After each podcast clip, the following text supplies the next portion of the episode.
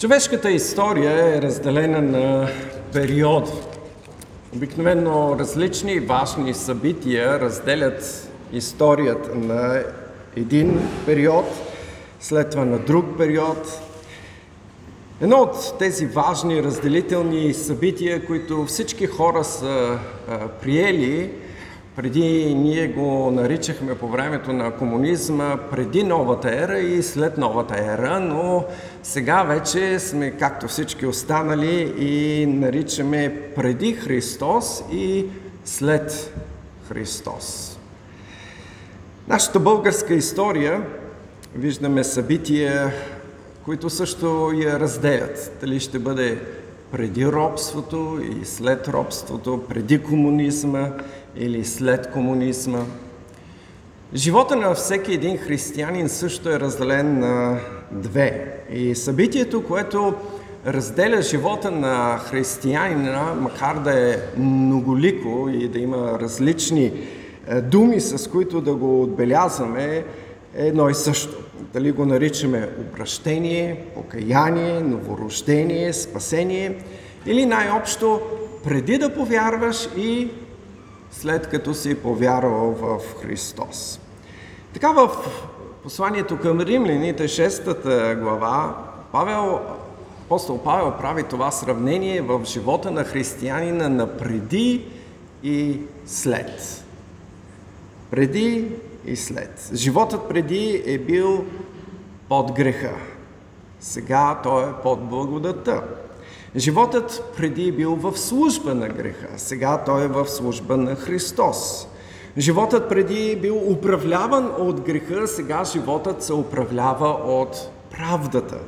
Животът преди е водил до определени резултати, които са водили до срам и смърт, а сега животът на християнина се преобразява, като го води в святост и вечен живот.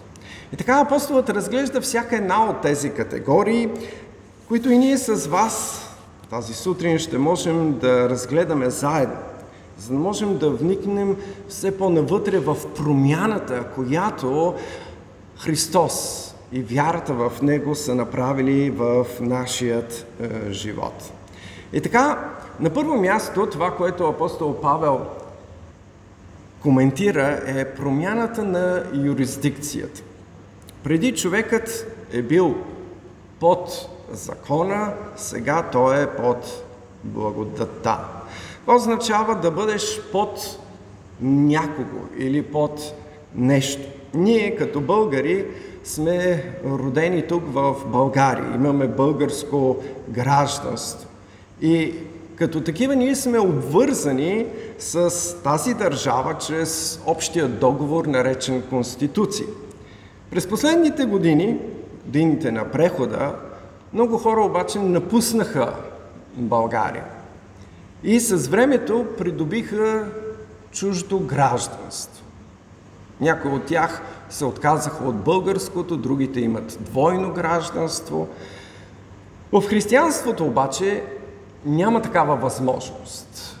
Няма двойно гражданство. Или си християнин, или не си. Или принадлежиш на Христос, или на греха.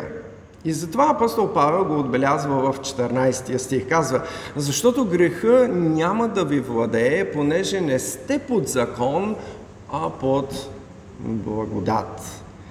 Християнина е преминал от юрисдикцията на закона под юрисдикцията на благодата. Как се е случило това? Той го разглежда в предния пасаж, който разглеждахме миналата неделя, когато човек чрез вяра е умрял заедно с Христос за греха и възкресен от Бога заедно с Христос по благодат, му е даден вечен живот, който отново е в Христос. Когато вие умрете, държавата ви изтрива един вид от своите списъци. Вие просто преставате да съществувате.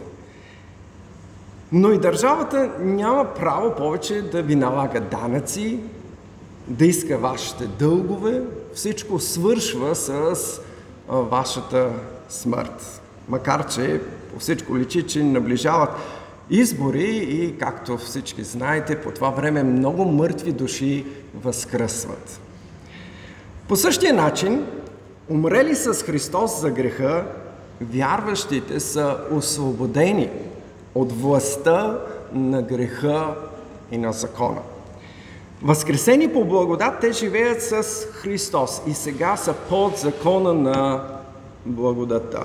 Те са под юрисдикцията на благодата. Апостол Павел го изразява в посланието към Ефесяните, първата глава, 13 стих, последния начин. Който ни избави от властта на тъмнината и ни пресели в царството на своя възлюблен син. Много хора често пъти погрешно и неправилно разбират тази промяна. Те казват, щом си под благодат, а благодат означава Божията милост, а Бог е безкрайно милостив, тогава ти можеш да правиш каквото си искаш. Това означава, че Бог милостиво винаги ще ти прощава и раят ти е, както ние се изразяваме в кърпа, вързан. Няма значение какво правиш. Затова живей си живота, греши си. Колкото по-грешен си, толкова по-голяма ще бъде Божията благодат към тебе и толкова по-велик ще бъде Господ. Тези думи отразяват пълното неразбиране на учението за благодатта. Но това не е от днес. Защото виждаме, че това разбиране съществува още по времето на апостол Павел. И той пише в следващият 15 стих. Той казва така. Тогава какво? Да грешим ли, защото не сме под закон, а под благодат? И какво е заключението? Да не бъде. Да не бъде. Не знаете ли, че на когото предавате себе си като послушни слуги, слуги сте на онзи, на когото се покорявате. Било на греха, който докарва смърт, или на послушанието, което докарва правда. Апостол отбелязва, че не можеш да бъдеш и от двете страни. Не може да си, често пъти ние казваме, с единия крак в рая, с другия крак в ада.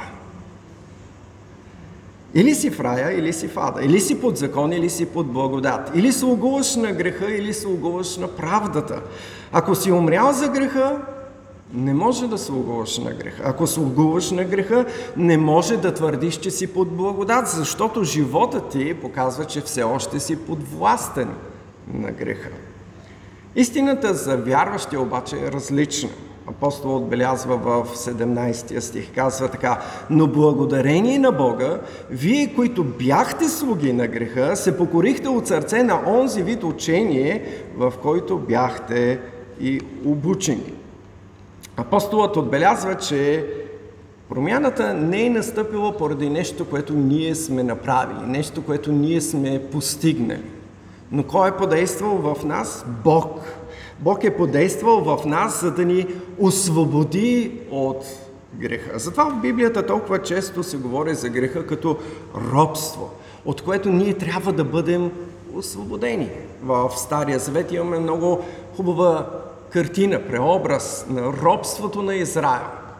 Какво правят те? Пъшкат, охкат под робството, но не могат сами да се освободят. Тогава Бог идва с силна и мощна ръка и чрез чудеса и знамения принуждава фараона да ги пусне. Същото е в Новия Завет. Идва Господ Исус Христос и на кръста Той побеждава греха, смъртта, дявола. И днес той ни освобождава и въвежда в своето царство. Втората промяна, която Бог прави или настъпва във вярващия, е промяната не просто на юрисдикцията, но на господаря. Промяна на господаря. Вярващият е освободен от греха. Но това не означава, че той остава в някакво такова безтегловно състояние. Той не е свободен електрон. Освободен от греха, казва апостола, вие от сърце се покорихте. От сърце се покорихте. на вярата в Христос. Вярата в Христос е описана по много интересен начин. Горихте на онзи образец на учението, който ви беше предаден. Вярата в Христос е представена като ясно учение, което човек приема. Той има ясни правила, а не, както ние сме свикнали, когато четем книгата на съдии, да срещаме фразата и всеки правеше това, което му се виждаше угодно. Даден е стандарт. И този стандарт за свят живот ни е даден именно в учението на Исус и на апостолите. И всеки вярващ може да сравни себе си с този стандарт. И тук искам да вмъкна нещо много важно. Библията. Цялата Библия. Божието Слово го наричаме ние. Ни е дадена като този стандарт. За жалост обаче, има хора, които днес не разбират, че Библията е стандарт, който не се променя. И те казват, днес ние се нуждаем от ново откровение. Искаме свежо откровение от Господа. Това веднага говори, че стандартът не е пълен. Ако Бог има нещо да добавя, нещо свежо, да ни, да ни разкрива за себе си, тогава това вече не е стандарт, според който ние да се съобразяваме. Апостол Павел пише в 2 Тимотей 3.16 Цялото писание е Бого вдъхновено. И то е полезно за пулка, за изобличение, за поправление, за наставление в правдата. Затова трябва да кажем, че християнското учение е описано в Библията. И то е строго определено.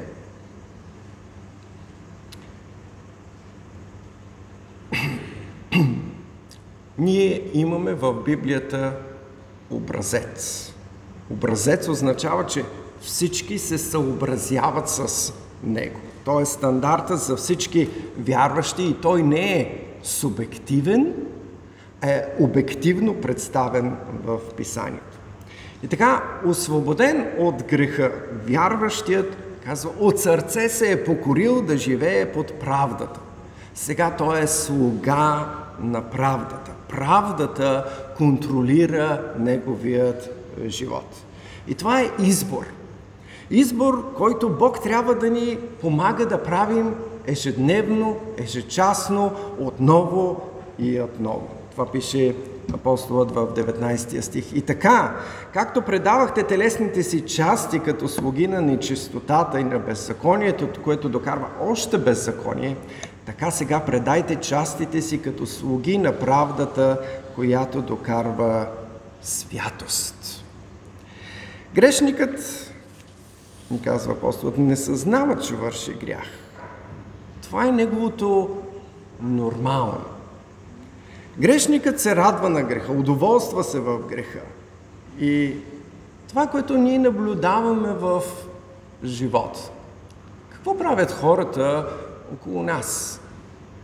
Радват се да се събират, да пинат, да говорят мърсоти, да вършат неща, които ние днес бихме определили като гнусни, но за тях са съвсем нормални. Дали ще се съберат на прайд, дали ще се съберат на голо парти в православна църква, дали в дискотеката ще ви сипят наркотик, след който не помните какво се е случило с вас, а през това време много хора са се възползвали сексуално от вас. Дали ще приемат подкоп, дали ще излъжат за статистиката, дали ще манипулират общественото мнение, за тях истината е безразлична. Важното е да имат изгода. За светията обаче, грехът не е нормален. Грехът е чужд. Когато в тялото ви попадне трънче, какво правите? Веднага в мозъка ви нервите предават и вие казвате, ох, нали така? Имаме тази чувствителност. Реагираме. И християнинът се дразни. Дразни се от тютюневия дим, от мръсните вицове, от мръсните намици, от псовните, от лъжата и фалша. Той се отегли и откъсва все повече от всичко, което му напомня за старият начин на живот. Това е промяната. Апостол Павел въвежда това учение за освещението, за разлика от оправданието, което е юридически акт, освещението е процес, който трае до краят на нашият живот. Аз не мога да забравя, като студент в София, когато след промените се появиха харизматичните църкви с ново живо хваление, ние не знаехме точно какво представлява, с моите приятели от църквата отидахме да видим. Нали, и те хвалиха Исус, но имаше хубава, жива музика, и тяхния начин на хваление беше да се вдигнат ръцете и в ритъма на музиката да подскачат и да хвалят Бога живо и радостно. Разбира се, Давид също хваляше Бога живо и радостно, когато се пренасяше Божият ковчег. За всяко нещо има своето правилно място. Но това, което не мога да забравя е реакцията на едно от момичетата. След пет минути ние си излязохме и тя каза, това не е моето място. Аз не мога да го приема. За мен това е да се върна обратно в дискотеката и онзи живот, от който съм излязла. Така вярващият, новороденият човек трябва доброволно, казва, да избира, да използва тялото си, за да върши правда. И това не е автоматично чрез действието на Святия Дух и Твоята воля, това е избор. Избор, който ти правиш отново и отново всеки ден. Това ни води до третата промяна, за която говори апостол Павел. Преди християнинът не е имал задръжки, сега той е обоздаван от правдата. Ние четем в 20 стих. Защото когато бяхте слуги на греха, не бяхте обоздавани от правдата. Промяната, която е настъпила в християнина е, че сега той има нова същност. Според Божието обещание, Бог е записал закона си на неговото сърце и е вложил духът си в нас. Тази нова същност на християнина ще се бори с неговото старо естество. Да обоздаваш означава да контролираш и да насочваш в определена посока. Преди не сме имали стандарт, от който да се ръководим. Но сега ние имаме стандарт, който служи като наша отправна точка в живота. Затова колкото повече познаваме Библията, толкова повече Святия Дух ще я използва, за да ни изобличава и да ни възпира от погрешни действия и решения. На четвърто място апостолът отбелязва промяната която имаме в резултата от нашия живот. После отново ни връща преди нашето новорождение и ни кара именно да се замислим за този резултат, който сме имали преди и резултата, който имаме сега. Той казва в 21 стих. Какъв плод имахте тогава от тези неща? Неща, за които сега се срамувате, защото краят им е смърт. Това е истината. Хората в греха не осъзнават греха. Грехът те наранява. Грехът иска да те погуби. Белезите на греха остават вътре в нас. Днес Светът, например, предлага секса като удоволствие, но скрива истината, че смяната на партньорите опустошава душата. Вместо в близост, човек потъва в самота, отчуждение и вина.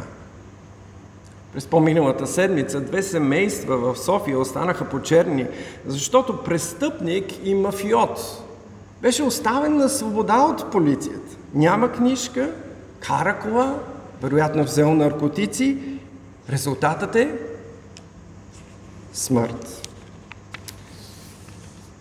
Вижте само за всички бунтове, които са в Америка. Относно премахването на правото за аборт. Поне в Америка това е тема, която се дискутира. В България никой дори не го повдига като, като тема. Но знаете ли каква е статистиката? От времето на комунизма до сега. 6 милиона аборта. Толкова е цяла България. 6 милиона.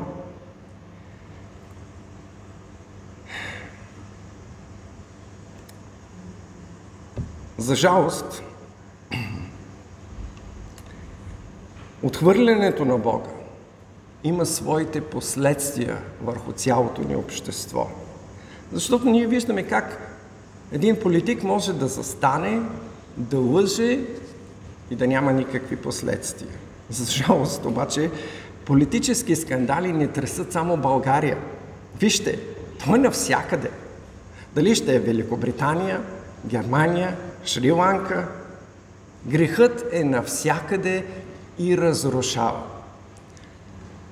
Понякога имам чувството, че света днес се е вторачил в Путин, като най-големия убиец и причинител на бедствия поради войната в Украина. Но забравяме всички останали убийства, кражби, подкупи, издевателства, манипулации. Не е виновен. Грехът е виновен. И това е нещото, което човек трябва да осъзнае. Той е в греха и е роб на греха и грехът го води към разрушение. Смърт. Това е нещо, което апостол Павел каза. Какъв плод имахте тогава от тези неща? Неща, за които сега се срамувате, защото краят им води до смърт. Когато Бог обаче срещни грешника и го извади от тинята на греха, живота му се променя. Той се срамува от своето минало, но с Божията милост поема по нов път. Апостол Павел го описва така в 22 стих. Но сега, като се освободихте от греха и станахте слуги на Бога, имате за плод това, че отивате към святост, на което краят е вечен живот. Християнинът сега е слуга на правдата и неговият живот дава резултат. Той се променя, расте в святост. Грехът става все по-далечен спомен все по-отвратително и нежелано място. А сега, за вярващият, близостта до Бога е това, което е важното. Четахме нашия ответен прочет. Душата ми купне, премира за дворовете Господни. Бяхме, както е лен за вода жадува, тъй е моята душа. Това е новата същност на, на вярващия. Той купне е за Бога. С неговите приоритети са сменени. Той, не, той купне е да служи, да бъде с братята и сестрите си в общение, да изучава Словото. Той милее за църквата, живее с нейните проблеми, независимо дали са духовни или материални. Той се труди да снабдява не само за своето семейство, но да може да помага да жертва, да изпраща мисионери. Най-важната промяна обаче е неговият характер. Плодът на духа, който се изявява. Плодът на духа е любов, радост, мир, дълготърпение, благост, кротост, себеобоздание. Това е неотлучната част от неговият живот, неговото обкръжение, защото той е тръгнал по нов и жив път, ни се казва. И той върви, като е насочил взора си към Христос, към небето, а не към тук и сега. Той купне за величието на Христос. Последното сравнение, което апостола прави е, че преди ние сме заслужавали смърт, а сега сме получили дар. Дар, който е вечен живот. 23 стих. Защото заплатата на греха е смърт, а Божия дар е вечен живот в Христос Исус, нашият Господ. Всички човешки усилия на тази земя са мотивирани и движени от греха, ни заявява апостолът. Възнаграждението, което човек заслужава за своите усилия да върши грях и да се удоволства в греха, е смърт. А смъртта е отделяне от Божията любов и благост и изпитването на Божията справедливост и гняв завинаги в ада. Вярващият обаче сега осъзнава какво е получил. Един невероятен дар. Ние често пъти правим това сравнение. Какво предпочиташ? Да получиш заплата или подарък? Кой не би искал подарък, вместо да трябва да работи цял, цял месец или цял ден, за да получи заплатата си? Наблягането обаче, че спасението е дар, който човека получава в Христос, често пъти остава неоценено, защото когато човек получава нещо наготово, той не може да го оцени. Затова апостолът се обръща към коринтините и казва, не приемайте на празно Божията благодат. Оценете, оценете жертвата на Христос за вас. Апостол Петър ни го напомня с думите, че за нас е платена не цена от сребро, злато, скъпоценни камъни. Казва, скъпоценната кръв на Христос. Толкова много е платен. Затова трябва да имаме много правилно отношение към живота тук и сега, към трудностите. Да не хленчим, да не се отпускаме, да не ставаме малодушни, да не се оплакваме. Това е нищо.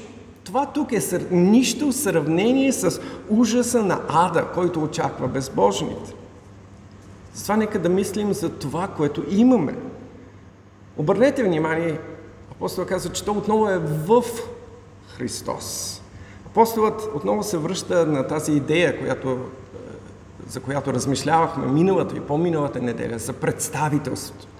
Само в Христос, чрез Христос, ние имаме живот, благодат, прошка, бъдеще. Без Христос нямаме нищо. И така, нека в заключение да се върнем и да направим равносметка. Преживял ли си този ключов момент? Когато си познал Христос и Той е станал Твой Господ. Променено ли е Твоето гражданство? Ако преди си бил гражданин на света и си черпил с пълни шепи от греха, сега част ли си от Божието царство? Виждаш ли промяна в своя живот? Гносиш ли се от греха или се удоволстваш в него? Стремиш ли се към святост, към близост до Бога? Има ли разлика в твоя живот от преди и сега? Осъзнаваш ли, че си слуга на Бога? Живееш ли като такъв? Разбери, ако в твоя живот няма постоянна, може да е бавна, но постоянна промяна към святост, тогава ти се самозалъгваш. Самозалъгваш се, че си вярваш. Ако не можеш да кажеш, тогава бях такъв, а сега съм такъв и продължавам да се променям, тогава ти все още си в греха. Затова внимателно прецени живота си. Ако не вървиш по правилния път, неминуемо ще стигнеш в ада. Господ да бъде милостив към всички нас. Боже, Идваме при Тебе, за да Ти благодарим за Твоят неизказан дар. Твоята любов, която ни е дала толкова много по благодат. И тази благодат ни принуждава днес да бъдем различни. Твоят дух работи в нас. Ние те молим да ни изпълваш все повече и повече. за да може да се отдалечаваме от онова, което сме били преди. И със всеки един ден да правим стъпка по-близо до Тебе, да се изобразява в нас образът на Твоят Син Господ Исус Христос, за да растем от святост в святост чрез Твоя Дух. Благослови ни. Амин.